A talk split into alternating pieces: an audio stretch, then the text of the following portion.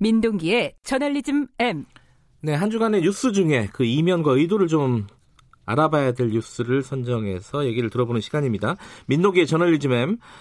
오늘은 박근혜 전 대통령 옥중 서신을 갖고 오셨네요. 이게 보도들을 어떻게 했는지를 한번 보자는 거죠? 네. 그러니까 특정 정당을 거론을 하지는 않았는데 네. 박근혜 전 대통령 메시지는 미래통합당을 중심으로 보수 통합을 하고 네. 이번 4월 총선에 임하라 뭐 이런 메시지로 풀이가 되고 있거든요. 정치권도 시끌시끌합니다 지금. 네. 근데 언론도 보니까 네. 보도가 좀 입장이 나뉘더라고요. 음. 근데 방송 뉴스는 특별한 입장 같은 게 없습니다. 대부분 그렇죠. 예, 스트레이트 드라이한 뉴스죠. 그렇습니다. 예. 근데 신문 같은 경우에는 사설이나 칼럼을 통해 이제 자신들의 색깔을 좀 드러내는데 네. 근데 이번에는 보니까 대부분 박근혜 전 대통령 옥중 서신에 대해 좀 비판적인 입장을 많이 가지고 있습니다. 그러니까 국민의 심판을 받은 전직 대통령이 네. 탄핵 사태에 대해서 반성하기보다는 이렇게 선거에 개입해서 정치적 부활을 시도하는 게 옳지 않다. 뭐 이런 논조인데요. 네. 근데 유독 튀는 신문이 좀 두 곳이 있어서 두 오늘 이 신문들에 대해서 좀 얘기를 해보고자 합니다. 어디 어딘가요?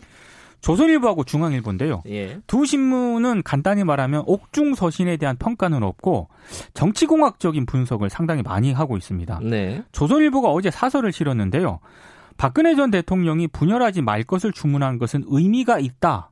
이렇게 음. 평가를 했고 견제 세력이 견제 세력답게 존재하고 제대로 역량을 발휘하는 게 얼마나 중요한 것인지 지금처럼 피부로 절감하는 데도 없을 것이다라는 점을 사설에서 굉장히 강조를 했습니다. 의미가 있다. 뭐 무슨 의미가 있다는 거죠? 아, 뭐 보수 통합을 촉구한 게 의미가 네. 있다라는 네. 그런 의미인 것 같은데요. 네. 근데 경향신문도 어제 사설을 실었는데 박근혜 옥중 정치를 새로운 국기문란으로 규정을 했고요. 어허, 그래요? 예. 음. 서울신문은 지금 코로나19 때문에 전 국민이 고통을 받는 시점에 예, 이 국민을 분열시킨다고 비판을 했습니다. 한겨레는 현실 정치에 영향을 미쳐서 자신을 구명해 보려는 의도라고 또 지적을 했고요. 보수적 성향의 동아일보도 오늘 사설을 실었는데 재판 중인 전직 대통령의 옥중 선거 개입 논란과 더불어서 시기적으로 부적절하다는 비판도 없지 않다. 네. 상당히 좀 우회적으로 또 비판을 했거든요. 네. 근데 조선일보는 전혀 다른 어떤 그런 맥락에서 이번 그 옥중 서신을 평가를 하고 있습니다. 뭐 의미야 찾기 나름이니까요. 네. 중앙일보는 어떻게 보도했다고 중앙일보는 제가 보니까 사설은 싣지 않았는데 네. 그 강찬호 논설위원 김영 칼럼을 실었거든요. 네. 조금 더 노골적입니다. 일단 제목이 옥중 박근혜 돌아가는 상황 다 꿰고 있었다 이런 제목이던데요. 어. 네네네. 내용은 어떻습니까? 내용은 그렇고, 예. 그 4년 전 박근혜 탄핵을 놓고 갈갈이 찢긴 보수를 삽시간에 뭉치게 하는 파워를 발휘했다. 이렇게 평가를 하면서 어. 박근혜 용단의 미래통합당은 자기 혁신으로 화답해야 한다. 화끈한 물갈이와 참신한 인재 영입으로 유권자를 감동시켜 달라.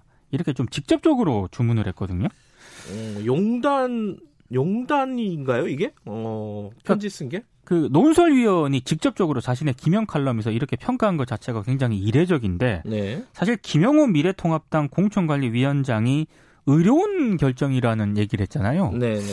어, 둘 사이 어떤 차이점이 있는지 저는 잠깐 좀 고민이 좀 되더라고요. 음, 아까 말씀하신 대로 뭐 그 옥중 정치에 대한 평가 입장 이런 거는 없었 그 평가 이런 건 없었다는 거죠? 그게 없고 정치공학적인 분석만 있으니까 예. 그래서 좀 논란이 제기가 됐는데요. 사실 중앙일보 강찬호 위원 칼럼은 제가 쭉 자세히 읽어봤는데 예. 첫 문장 자체가 저는 좀 이해가 안 가더라고요. 어떻게 시작을 하죠? 그러니까 2017년 3월 31일 구속이 돼서 3년간 옥중 생활을 해온 박근혜 전 대통령이 문재인 정부에서 벌어진 각종 현안을 빈틈없이 꿰고 있었다. 이게 칼럼의 첫 문장이거든요. 근데 이게 중요한 건지도 좀 의문이고 실제로 이렇게 빈틈없이 꿰고 있었는지는 아무도 모르지 않습니까? 아니 근데 안에서 별로 할 일이 없기 때문에 네. 이렇게 신문이나 방송 이런 것들을 많이 본다고 하더라고요 제소자들이. 네, 근데 이제 유영아 변호사 전원을 듣고 칼럼에서 이렇게 썼는데 네. 칼럼의 주관성을 좀 인정한다 하더라도 이건 조금 오버를 한 게 아닌가라는 생각이 좀 듭니다. 뭐, 그 결정적으로, 기본적으로는 지금 한 20년 넘는 형을 받고, 심판을 받고 지금 징역살이를 하고 있는 상황 아니겠습니까? 그죠? 그러니까 헌법재판소가 재판관 전원일치로 파면을 결정을 했고요. 네. 그리고 박근혜 전 대통령은 형사재판에서 뇌물 등을 포함해서 상당 부분 혐의는 유죄로 또 인정을 받았거든요. 네. 근데 지금 박 전 대통령은 소환에도 불응을 하면서 사법 절차도 좀 무시를 하고 있는데 이런 전직 대통령이 반성도 하지 않은 채 옥중에서 현실 정치에 개입을 한다. 사실 이거는 저는 신문사의 성향을 떠나서 이런 점은 당연히 좀 지적을 하는 게 상식적이라고 보거든요. 네. 근데 두 신문은 조금 예 이런 상식에서는 좀 벗어나 있는 그런 사설과 칼럼을 좀 실었습니다. 근데 이게 어, 박근혜 전 대통령의 옥중 편지가 지금 표면적으로 보면은 뭐 미래통합당을 중심으로 해서 뭉쳐달라 뭐 네. 이런 걸로 보이지만은 이게 총선에서 실제로 누구한테 유리할지는 모르는 상황입니다. 그죠? 아, 그리고 실제로요 도로 새누리당으로 회귀하는 것 아니냐라는 비판이 보수 신문에서도 나오고 있고요. 네. 근데 지금 해야 할 질문과 평가를 조선중앙일보는 하지 않은 채 미래통합당 입장에서 정치공학적 분석을 하니까 이렇게 해도 되는 것인가라는 그런 의문이 들고 있는데요. 네.